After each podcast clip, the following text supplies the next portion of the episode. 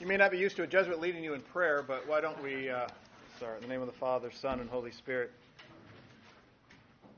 Heavenly Father, we thank you for the gift of our minds and our intellects, our wills, that we may serve you in our thoughts and words and in our actions. Give us the grace to hate all our sins and to love wisdom and beauty and truth. Our Lady, Seat of Wisdom. Thomas Aquinas. Father, Son, and Holy Spirit. There are two firsts for me today. This is the first time uh, that I've ever been on campus. One thing my biography there didn't mention, that I'm also a permanent uh, instructor at Steubenville, uh, Franciscan University. I go there every May and do an Augustine class for their uh, their their growing M A program. And my first day at Steubenville, a student walked by full of tattoos and piercings and a cigarette, and I turned to my friend and I said, "What's that?" And he looked at me and says, "We're not Christendom." So I took a picture of whatever professor has an ashtray proudly outside his door down by the faculty offices, and that'll probably be on the front of the Steubenville News. Um, so thanks for smoking, I guess, is the lesson there. As Doctor Cutterback so generously said, I, I, most of my work is in Augustine, but I've become interested in how Thomas approaches some of the same questions. And so for tonight, I uh, wrote this talk. It's the first time I've given it, my other first. So I need to read it and not engage so uh, actively with you. But in order to assuage that little bit of impersonal reading, I gave you a handout, and there's, a, there's plenty of them. Um, thanks to this young man, your computer expert, who happened to be walking in the bar at eight a.m., to whom we gave this task. Why he was in the bar at eight a.m., he can take up with Father. Um, all right. So the major quotes and the quotes for discussion and questions and answers and exchange afterwards are there in the booklet. A generation ago, the eminent student of Saint Thomas Aquinas, the French Dominican, Marie-Dominique Chenu, famously claimed that, quote, "Without an Augustine, it is impossible to conceive of a Saint Thomas," unquote. Then Chenu began to show how important key Augustinian principles were to Thomas's thought, a trajectory continued in our own time by Jean-Pierre Torell and his work revealing how Thomas's appreciation of Augustine grew richer and more reliant as his own thought developed. We know that throughout the Summa, for example, Augustine of Hippo is shorthandedly referred to as the theologian and is quoted more than any other post-biblical theological authority. Scholarly opinion and word counting aside, the convergence of these two great lights is nowhere better confirmed than in Albert of Brescia's reputed vision of Augustine's ecclesial endorsement of Thomas during the years he was campaigning vigorously for the latter's canonization, found in one of the responsories from the Feast of Aquinas in the old Dominican breviary. We are here made privy to Albert of Brescia's deposition at a meeting of churchmen considering Thomas's sainthood. And this is the first quote on your handout. "There appeared to me as I watched in prayer two revered, revered personages clothed in wondrous splendor. One of them wore a mitre on his head, the other was clad in the habit of the friars preachers. And this latter bore on his head a golden crown. Round his neck he wore two rings, one of silver, the other of gold, and on his breast he had an immense precious stone which filled the church with light. His cloak, too, was sewn with precious stone, and his tunic and his hood were full of snowy white. And of the one who wore the mitre said to me, 'Brother Albert, why art thou thus filled with wonder? Thy prayers are heard, for listen, I am Augustine, the doctor of the church, and I am sent to thee to tell thee of the doctrine and the glory of Brother Thomas of Aquin, who is here with me. For he is my son. He in all things has followed my doctrine and that of the apostles, and by his teaching he's illumined the church of God. This is signified by the precious stones which you see, and especially by the one he carries on his breast. For it signifies the upright intention which he ever had in view of his defense of the faith, and which he showed in his words. These precious stones, then, and especially that great one, signify the many books and works that he wrote. And they show that he is equal to me in glory, save only in the golden halo of virginity. He surpasses me.'" It seems here we have heavenly warrant. If we're going to celebrate Thomas's sanctity on his feast day, we first have to believe Augustine. If one is going to be a good Thomist, one must first be a convinced Augustinian. This afternoon, let us look at one point of key Christian doctrine where Thomas and Augustine converge. We shall explore their respective thoughts on the all too long dismissed doctrine of human deification. synonymous with divinization, or the Greek equivalent theosis.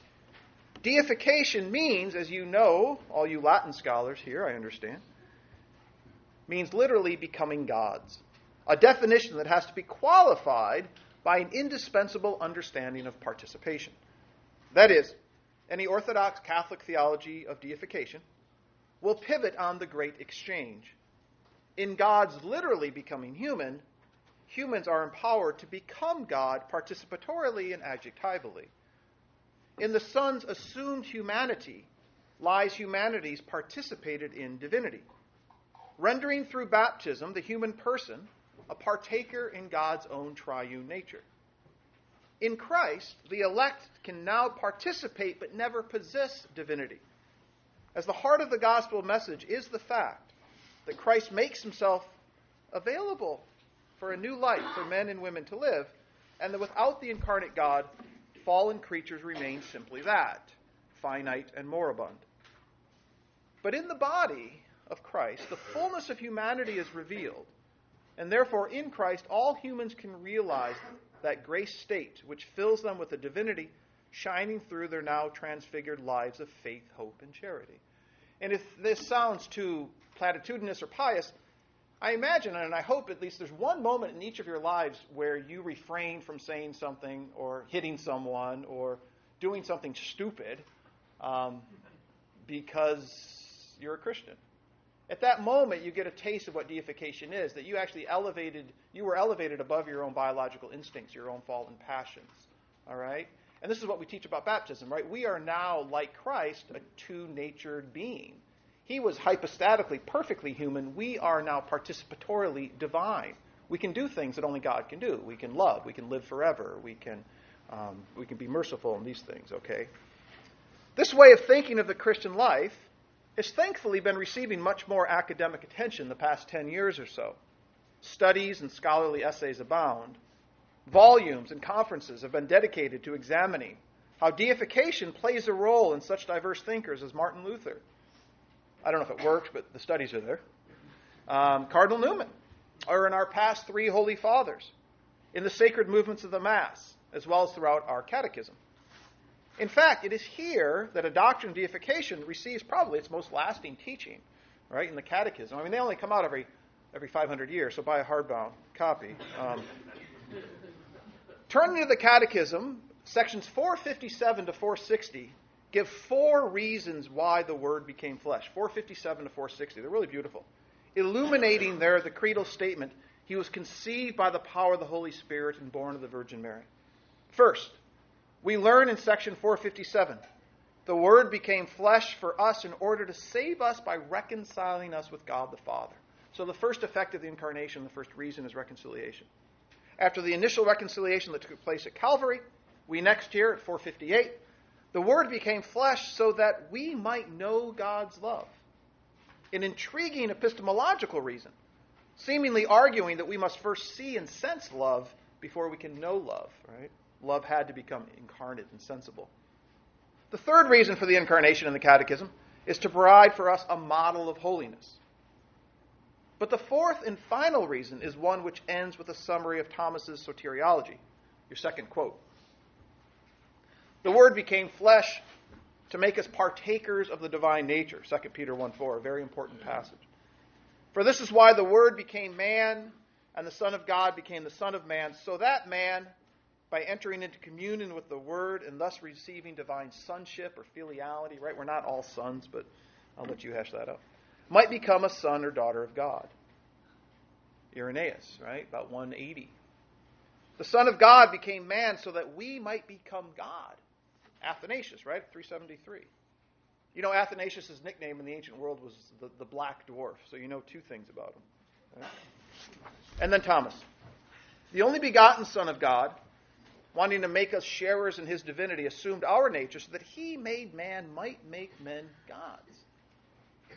Here the Church's greatest theologians are enrolled, Peter, Irenaeus, Athanasius, and Aquinas. We see how deification is the final work of the incarnation of Christ, who came not only to reconcile us to the Father, not only to make us holy lovers, but now conforms us to his own divine filiality, his own divine sonship. Note, however, there's not one Western father and no one between Nicaea and Aquinas in this great list of theologians. But this paper today sets out to discuss two points. First, what is Augustine's doctrine of deification? And secondly, because we're honoring here the great angelic doctor, from where did Augustine, from where, where from Augustine did Thomas not only draw, but even go ahead of him in teaching that the entire point of the Christian life is to become another Christ? We shall achieve these goals by four central areas. So here are the four parts of your talk. First, the Imago Dei and the created capacity for divine union. Secondly, the incarnation, which affects this union. Thirdly, the role of the Holy Spirit. And fourthly, how the Church's sacraments make real the ongoing incarnation, by whom sinners are transformed into continuations of Christ's own life. So the first part, the Imago Dei. In the opening pages of Scripture, the author of Genesis depicts the human person as the sole creature made in the image and likeness of God. This divine imprint in each of us teaches that we are not only like God in his reason and goodness, but it also demands that our ultimate end be found not in ourselves, but in another, just the way the persons of the Trinity are wholly dependent. Hmm? Patterned on the divine persons of the Trinity, who find their own personal identity only through the perfect gift of self, the human person, too, must learn to see his or her truest character in the other. This is a word, heterological. I love that, the heterological anthropology. I don't know where I found that, but it just sounds so G R E-ish. Right? That we have a heterological being. We find our logos in the heteros, in the other, is the basis for any theology of Christian deification, in that the human person is created to be, as Augustine all know too, all, knows all too well, a restless heart until one comes to rest in God. And this paper will argue, not until you come to rest as God. At the beginning of his literary career, and as he is finally extraditing himself out of his Manichaean deprecation of body and all things creaturely, Augustine depicts the human soul's conversing with reason personified in a work called the Soliloquies, a, a word actually Augustine made up, solus loquor, to speak to oneself, speaking alone. We thus hear of this exchange regarding the soul's inherent propulsion to the divine and its peril if it fails to achieve such transformative union. I think that's the third quote. Does it not seem to you, reason asks, your image in a mirror wants in a way to be you and is false because it is not? Augustine says, well, it certainly seems so. You can hear Plato's influence here. Do not all pictures and replicas of that kind and all artists' work of that type strive to be that in whose likeness they're made? I'm completely convinced they do. All right? The heart for Augustine really is this dynamic divine image in each of us who realizes sooner or later that no creature can consummate our longings. We are made in God's image and likeness, therefore only God can truly fulfill us. Our resemblance to the divine thus renders each of us capable of imitating the divine. You know, if you think instead of the Latin imago and you think of the Greek icon in our technological age, you actually get a better sense that the icon is that which points to the real thing behind it. And that's who you and I are, right? I mean, as Lewis says, you've never met a mere mortal. You and I are surrounded by possible gods and goddesses. And we are the faces, the icons of God. Saint Thomas likewise sees how this likeness to God has made everyone capable of union with God. We are made for such union, and Thomas stresses in a way Augustine does it, not yet in such union. Like Augustine's commentaries on Genesis, Thomas, too, stresses that the only begotten Son is the perfect image of the Father. What's that scripture quote? Colossians one fifteen. Sorry, I thought I was giving this at Moody Bible College. No. Um, but created persons are made toward that image. Next quote on your handout. Now it is clear, Thomas writes, that in man there is some sort of likeness to God that it, is, that it derived from God as in its exemplar. However, it is not a likeness of equality, since in this case the exemplar infinitely exceeds that which it is the exemplar of. And so the image of God is said to exist in man not as a perfect image, but as an imperfect image. Scripture signifies this when it says that man was made to the image of God, ad imaginem or kata ikonen in the Greek. Creatures are made for God, but not as God. There is thus a drama built into every human life, a goal implanted deeply within our intellects and wills, that cannot be found in the created order. This goal is, of course, God's very triune life, a goal only hinted at in our human life, but one that can be realized only by those who decide to live their human life in a divine manner. This, I believe, is the key to Aquinas' ethics, and why he stresses charity as the form of all virtuous living, as the way by which humans imitate and receive the divine. To understand this divine drama more clearly, two metaphysical factors must be explored in light of Thomas's call to draw near to the archetype in whose image every rational soul is created.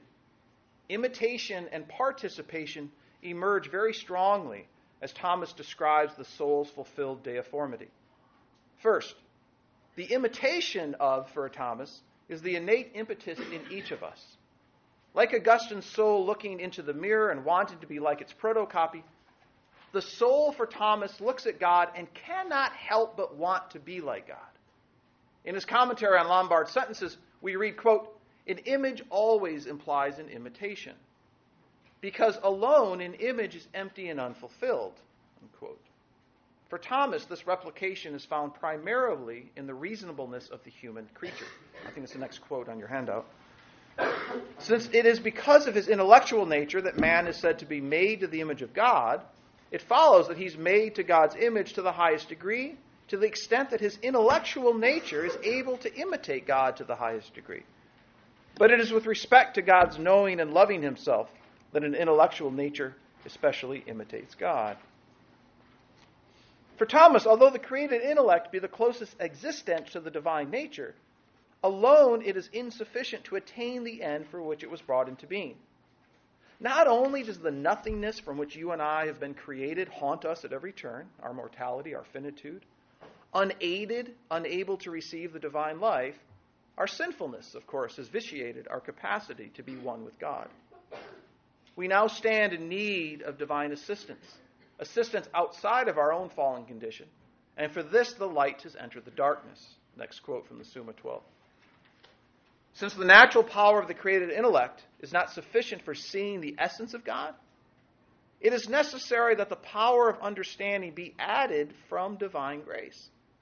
And this increase of the intellective power we call illumination of the intellect. You all know this. And this is that light of which Revelation speaks, saying that, quote, "The clarity of God will enlighten us, namely the society of the blessed who see God. And through this light, they are made deiform." See that word? It sometimes escapes us. Made like God. That is, like to God, according to the saying of Saint John.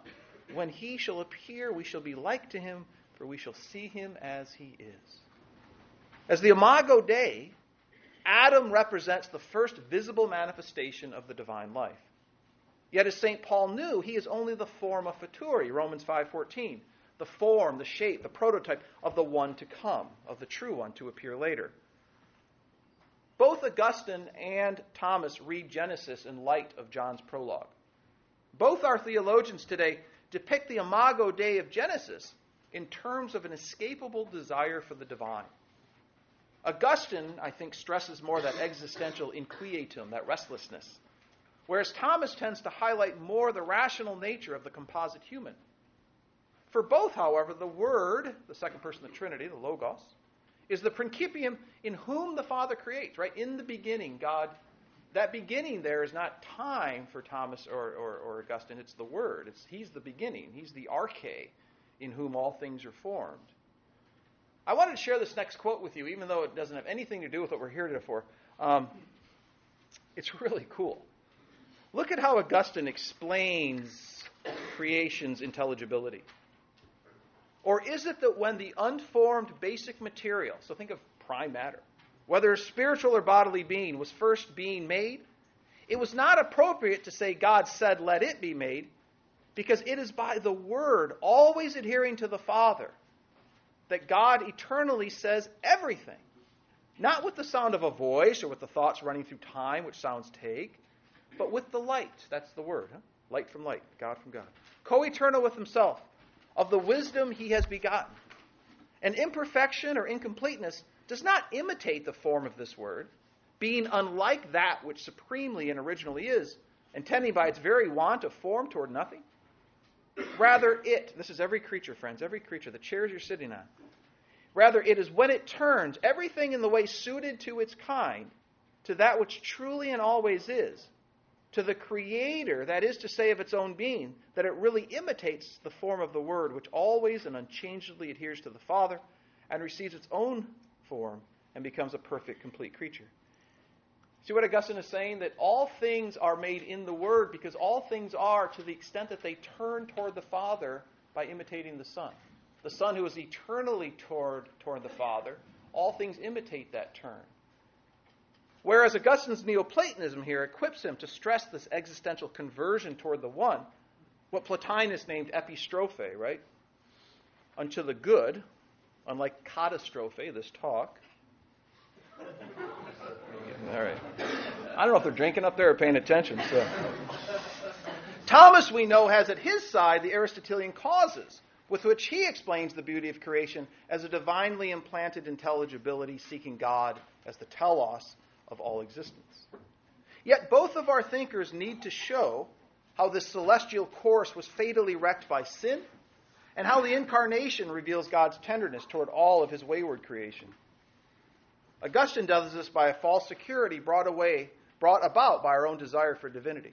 So if you remember Satan in the garden, what does he say at Genesis three five? What does he tell Adam and Eve that God's holding away from them? That you'll become gods, right? And Augustine says, in one of his commentaries, says, Satan's not lying here. They will become gods. The problem is it's not Satan's to give. But think about this, friends. Satan's, you know, he's a fallen angel, right? He's smarter than, he's smarter than I'll ever be. He knows precisely how to tempt Adam and Eve. He couldn't tempt them with better watermelon or tastier cheese plates, right? Because in Eden, they had everything perfectly. But the one thing they still didn't have, therefore the one thing by which they could still be tempted, was their deification, their godliness. And Augustine's the first in the church to, to read Genesis three five that way. It's really clever. All right? Both Thomas and Augustine are convinced that the purpose of the incarnation, the new Adam, was not simply to free us from sin or to drag us into heaven.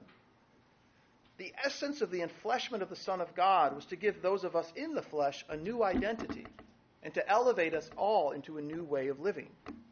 God became man, as C S Lewis wrote, to turn creatures into his children, not simply to produce better men of the old kind, but to produce a new kind of man. It is not like teaching a horse to jump better, but like turning a horse into a, a winged creature. Mere Christianity four ten. Every time Augustine uses the term deificare, deification, which is only eighteen times, which in a corpus of five and a half million words isn't much, he does so, though, only in the light of the incarnation of Christ. Thomas, however, is a bit freer with his taxonomy, as he is freed from the pagan milieu in which the Bishop of Hippo found himself and his flock. Augustine's world was filled with gods and goddesses, and any inaccuracies or spiritualizations of the inherent divinity of man would certainly be misconstrued in Manichaean and pagan lands. We therefore receive most of Augustine's more sustained thinking on our becoming divine in his homilies and not in his public or doctrinal works. For example, we hear around the year four hundred that the purpose of the Son's humanity is to elevate us as heavenly creatures. In a collection of lost sermons only recently found, the Dolbeau sermons, we hear echoes of the confessions now translated into an idiom wherein the hope encountered in Christ's mortality is the answer to our own longings for divinity. Next quote, I think, Sermon twenty-three b. Imagine getting a homily. Maybe you do. I mean, you have good priests here, but this is, imagine getting a homily like this. To what hope the Lord has called us. What we now carry about with us, what we endure, what we look forward to is well known. We carry mortality about with us. We endure infirmity, but we look forward to divinity. For God wishes not only to vivify, but also to deify us. When would human infirmity ever dared hope for this, unless divine truth had promised it? Still, it was not enough for our God to promise us divinity himself, unless he also took on our infirmity, as though to say, do you want to know how much I love you? How certain you ought to be that I'm going to give you my divine reality? I took to myself your mortal reality. We mustn't find it incredible, brothers and sisters, that human beings become gods, That is, that those who were, were human beings become gods. When Thomas brings in such exchange language, he normally focuses more specifically, at least in my limited reading, on the proper use of our reason, placing more attention on the use of the theological virtues than does Augustine. For example, we read next, as man participates in divine knowledge according to the intellectual faculty through the virtue of faith, and according to the power of the will participates in divine love through the virtue of charity, so also does man in the nature of his soul participate in the divine nature according to a certain likeness, there's the imago, by regeneration or recreation. True to Romans twelve, Thomas understands our regeneration to be primarily through the renewal of our minds. This is why Thomas tends to use the substantive deiformitas more often than the term deificare. It is in the mind of the human person, with the deiform image, where one realizes one's capacity to live as God. Now again, friends, remember, this isn't an autonomous God. Aquinas isn't a Mormon, I hate to tell you. This is a sense of godliness. It's always participatory. It's always a reception, a relationship. It's not an autonomy. It is a receptivity more than it is a doing, a donation more than a plan of action. This is why the theological virtues, those gifts infused in us at baptism, are so central to Thomas's sense of deification. Even Christ's own perfect humanity is described as tota deiformis, commentary on the sentences three. Totally deiform. His humanity is totally de. It's not, it's not deified, because he's the deifier, right? Notice that difference. But Christ's perfect humanity is described as totally deiform, totally God-able. Through this assumption of our nature, then, the created person's deiformity is thereby actualized. In fact, as Thomas will write in his commentary on Dionysius the Areopagite, it is this visible assumption of the human condition, the incarnation, that emerges as the necessary and only fitting means by which the one who alone can deify can now be said to have a certain union to sensible creatures. And by this union of the invisible, divine, and visible natures, we are, quote, totaliter deificemur, totally defied, deified. The primary metaphor, which both Augustine and Thomas most frequently employ to describe this realization, is the doctrine of divine adoption. Perhaps this is not surprising. Unlike the originally pagan term theosis, adoption, huh, theothesia, is scripturally sanctioned with a pedigree more initially agreeable to the Christian mind. It's a Pauline term, right? In teaching deification as adoption, one must be careful to distinguish, as we do in the Creed, that there are in fact two ways of being a child of the Father. There is the eternally natural Son. Does this sound familiar? If it does, you're in you're good company.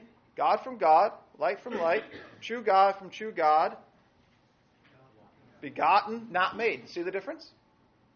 We profess liturgically every Sunday. All right, I'm not in a Jesuit parish, so it's probably every Sunday. All right? We profess liturgically that there's one Son who is by his very nature divine, eternally begotten, and thus consubstantial with the Father.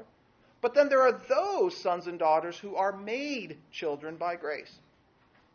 Both Augustine and Thomas turn to John twenty-one and our Lord's appearance to Mary Magdalene on Easter morning, where Christ himself suggests this distinction between his Father and ours. Augustine writes, and I think this is on your handout, he does not say our Father, therefore in one way my, in a different way your, by nature my, by grace your. See what Augustine is doing? He sees in Christ's words to Mary Magdalene, don't hold on to me, I've not ascended to my Father, I've not gone to your Father, that he's my Father by nature, he's your Father by grace. Thomas reiterates the same, quote, Christ says our Father and not my Father because he wants to preserve what is proper to himself. He is Son of God in a singular way. So also in John twenty seventeen, he says, I am ascending to my Father and to your Father because he is mine in one way and yours in another. Think about Mass, friends. To whom do we pray? We pray to the Father. Why? Because when we gather in prayer, we are the children. We are the Christ. We are the Son, offering our prayers in the unity of the Holy Spirit to the Father. And if you think about that long enough, maybe, you know, your lives will change a bit. I have three sisters, all who have adopted children. And if you walked into their homes, you couldn't tell the naturally born child from the adopted children. The African American and the Korean would give it away a bit. But when I look at the families, I think those kids are there in that home, not out of anything they ever did, but because of the love of their parents. And so think about it. You are a Christian, not out of anything you have done, but because you have a Father in heaven and a mother named Mary who has loved you so much, they have adopted you into this family. And this is an important, I think, component of deification. Another central component to this process of divine filiation is the deifying role of charity. Here is where our author's Christology and pneumatology come together. In giving the Holy Spirit, the Son achieves a conforming unity between himself and the members of his mystical body. This gift is the supreme act of God, making creatures forever his own. Both Thomas and Augustine, of course, realize the Christian life is a matter of grace, but how that divine presence interacts with the now deified soul is a point of departure. They do disagree here, it seems to me. While Romans five five is the most often relied biblical passage to explain the vis unitiva, the, the unifying power of charity, Thomas wants to give more sovereignty to the human will than Augustine is willing. In Augustine, the perfecting nature of charity is obvious. It is the divine life, synonymous with grace. We read, for instance, on your handout, I think, begin to love, to be made perfect. Have you begun to love? God has begun to dwell in you. Love him who has begun to dwell in you, so that by dwelling in you more perfectly, he may make you perfect. Ask your heart. If it is filled with charity, you have God's Spirit.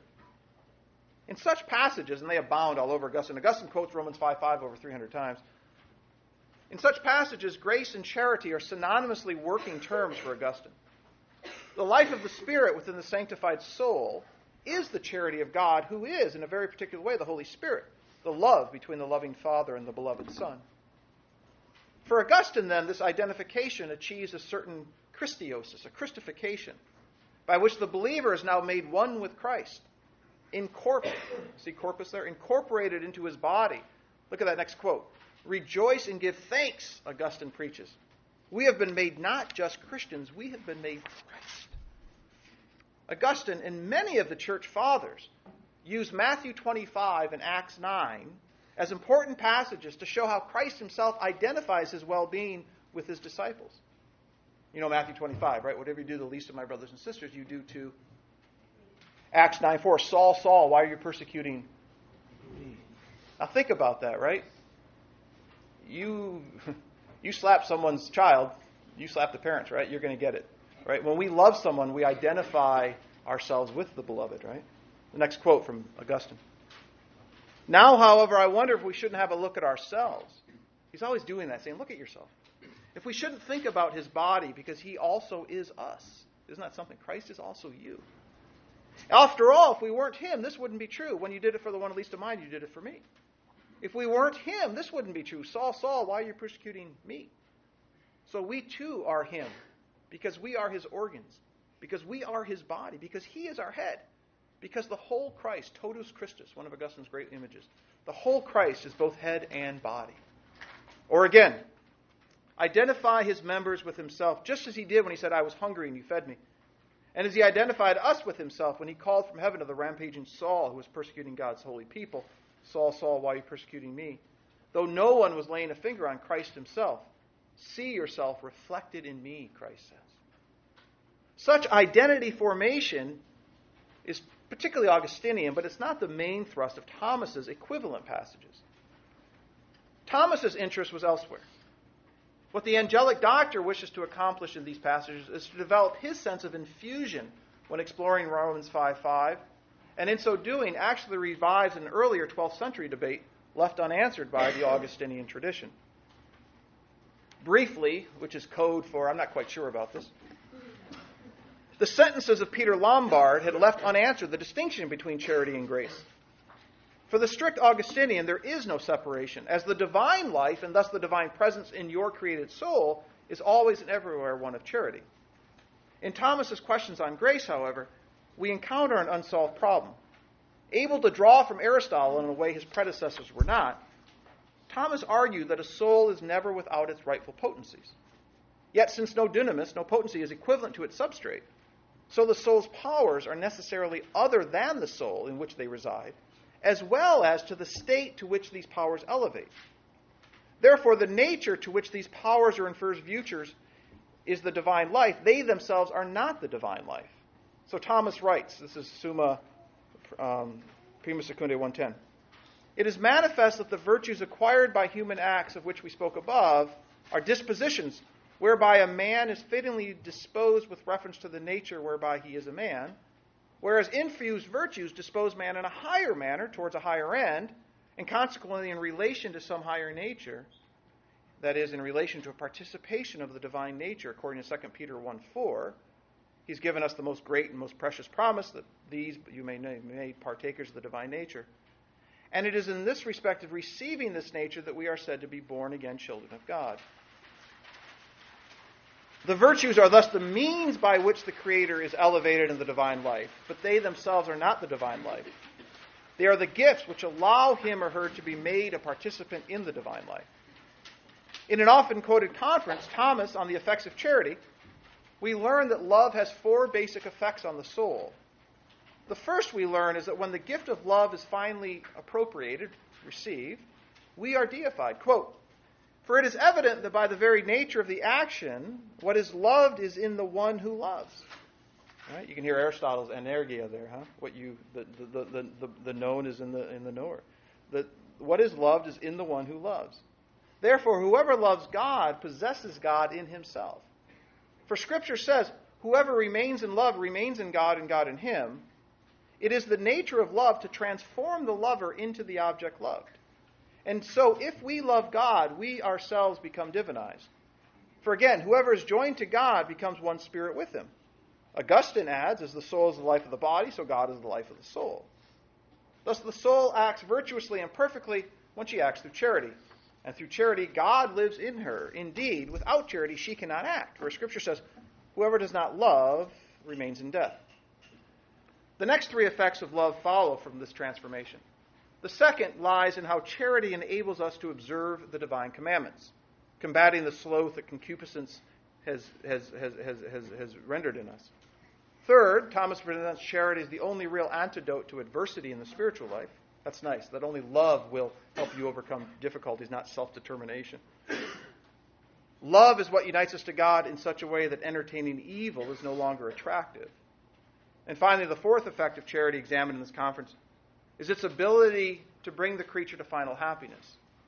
Beatitude is relationship wherein the creature finally possesses perfect love forever. And is that love that brings us to the divine nature. But unlike Augustine, Aquinas never seems to say that nature is within. The final component running through both Augustine and Thomas's theologies of deification is the church and her sacraments. For Augustine, the church is essentially an identity between Christian and Christ, the head and members, the totus Christus. One homily in particular, Sermon two seventy-two. If you've never read Augustine, Sermon two seventy-two, it's a couple paragraphs, read it. It's beautiful. It sets this mystical drama in high relief. Augustine likens the three moments of baptism to the three movements of making bread. So I don't know when's the last time you heard a Catholic baptism, but there's still three parts. There's the exorcism, and parents always get upset. Exorcism? Yeah, wait, wait fifteen years. All right. There's an exorcism which grinds an individual grain of wheat from its enclosed autonomy by removing the dead chaff. The triplex immersion of water by which wheat is made into one. And then there's the oil of chrismation, wherein the bread is baked by the fire of the Holy Spirit. It's a really beautiful homily. After this mystagogy to the newly baptized, we then hear Bishop Augustine tell them something rather incredible. Henceforth, when they attend the sacred banquet, the Mass, they are to see not only Christ on the altar, but the story of their own lives. For they are the body of Christ, who is also present before the entire congregation. Quote, "So if it's you that are the body of Christ and its members, it is the mystery meaning you that has been placed on the Lord's table. What you receive is the mystery that means you. It is to what you are that you reply, amen. And by so replying, you express your assent. What you hear, you see, is the body of Christ, and you answer, amen. So be a member of the body of Christ in order to make that amen true." Isn't that something? The baptized are to become bread, to become Eucharist for the world by becoming evermore the body of Christ. Saint Thomas, too, stresses the Eucharist as the sensible means by which the divine life not only takes root in the soul, but is magnified. We know for Thomas that the Eucharist is, quote, the consummation of the spiritual life and the end of all the sacraments, right? Tertia Par seventy-three three. But we sometimes forget the deifying effect of communion for Thomas. Quote, material food first changes into the one who eats it, with the consequence that such food restores that person's lost strength and increases his or her vitality. On the other hand, spiritual food changes the one who consumes this into itself. The effect proper to this sacrament is therefore the conversion of one into Christ, so that he may no longer live, but so that Christ may live in him. Galatians two twenty. Therefore, spiritual food both restores the inner man's strength, which one had lost through sin, while also increasing the strength of one's virtues. But notice what virtue is for Thomas, to keep it consistent, right? It's life of Christ. It's relational. It's not just a toolbox for your own perfection. It's always a relationship. The Eucharist is the primary way for Thomas that Christ continues to keep his promise of never leaving us orphans. In our adoration and humble reception of the Most Holy Eucharist, we allow Christ literally to live within us, and so even live our lives no longer just for Christ, and I would say not only with Christ, but now as Christ. We freely allow Christ to be friend, master, and Lord of every thought, word, and action. Conclusion. That's the good news. Bad news is it's an hour and a half. No. Toward the end of the fourth century, Basil of Caesarea opens his watershed work on the Holy Spirit by associating proper theological speculation with personal growth and holiness.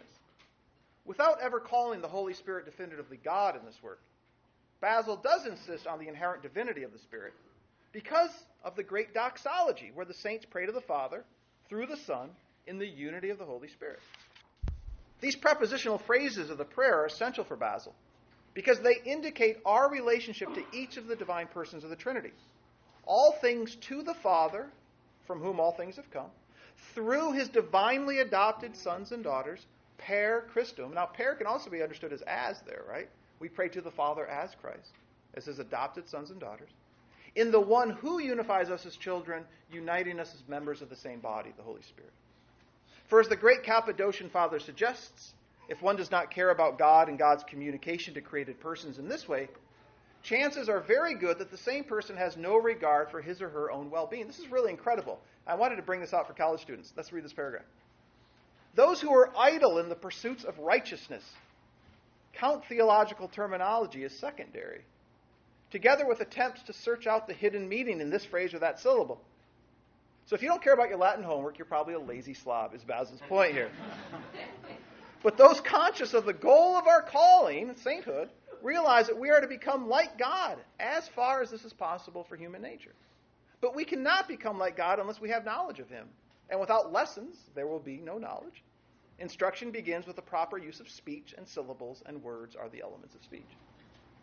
While the association between holiness and parsing participles and scanning substantives may seem somewhat foreign to us, the Church Fathers studied theology intricately because they wanted to present, promote, and protect the Christian story. In short, men like Justin and Origen, Ambrose and Leo, theologized because they wanted to do their part in filling heaven with saints. Thomas Aquinas, too, spent his life studying, using the Dominican motto, in order to hand on the fruits of his own contemplation with others. Consequently, Thomas was faithful to his time in both the choir stall as well as the library scriptorium. It is as if once he found himself habited in the Dominican life, Thomas's entire existence would be spent in aiming to foster Christian virtue wherever he could make an impact, with first-year seminarians or seasoned missionaries. Yet sometimes when we look at medieval scholasticism, we can be tempted to forget that they shared this mission of building up the body of Christ. Too many popularizers. If you have the History Channel here, cut it. And commentators focus on the ethereal and invented questions of angels dancing on pins, or the counterfactuals that found expression in the medieval mind in a way they didn't in our patristic patrimony. In a more learned evaluation, Saint John Paul the Second likewise understands this trajectory in Fides et Ratio, that in fact the stress the medievals had to give the autonomy of philosophical knowledge did actually come to injure the legitimate distinctions between the sciences. Eventually, independence became separation, and in a relatively brief time, such separation became mistrust in the early modern mind. Fides et Ratio forty-six. It is not too much to claim the development of a good part of modern philosophy has seen it move further and further away from Christian revelation, to the point of setting itself quite explicitly in opposition. Today, however, we see things, I think, a bit differently. You and I are here this afternoon because we enjoy the fruits of Vatican two's call to raisonnement and the Nouveau Théologie's return to the actual text of the Church Fathers and the great medieval minds. We now read Thomas instead of about Thomas. We read the commentaries on Scripture of Thomas and not just the Summa. We read the Master instead of the manuals. As recent academics' pursuits attest, we've been given the space to see how central Christian teachings run through men like Thomas in ways not wholly appreciated before. And when we turn to Augustine's sermons and to Thomas's questions on grace and the Eucharist, we see most succinctly the essence of this pastoral call, to teach us that God became human so we humans can become like God. Not, of course, in a substantive, hypostatic manner, but through the Father's invitation to allow us to participate in his triune life. In Adam, you and I are children of wrath, destined for decay and death. I say that to the end because I didn't think that would draw you in.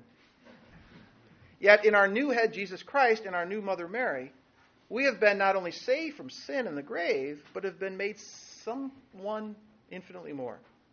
In Christ, we are now capable of conversing with God as a Father.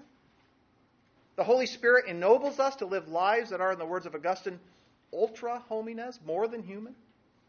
The Spirit infuses in us in a transformative charity, allowing the Father to see in us what he sees and loves in Christ, the third preface for the Sunday Mass. Such is the beauty of the Christian life. And this is precisely the core element of Christian doctrine that was so essential to thinkers like Augustine and Aquinas. Only now are we rediscovering how deification runs through central Christian theologians. With more and more of the dross removed, the voices of our tradition are beginning to speak again for themselves. And I encourage you all here to make these voices of our unmatchable Catholic tradition part of your regular prayer and study. Even as you leave this fine, fertile soil of Christendom, may you all celebrate the feast of Saint Thomas Aquinas by holy study and holy lives in Christ. Thank you.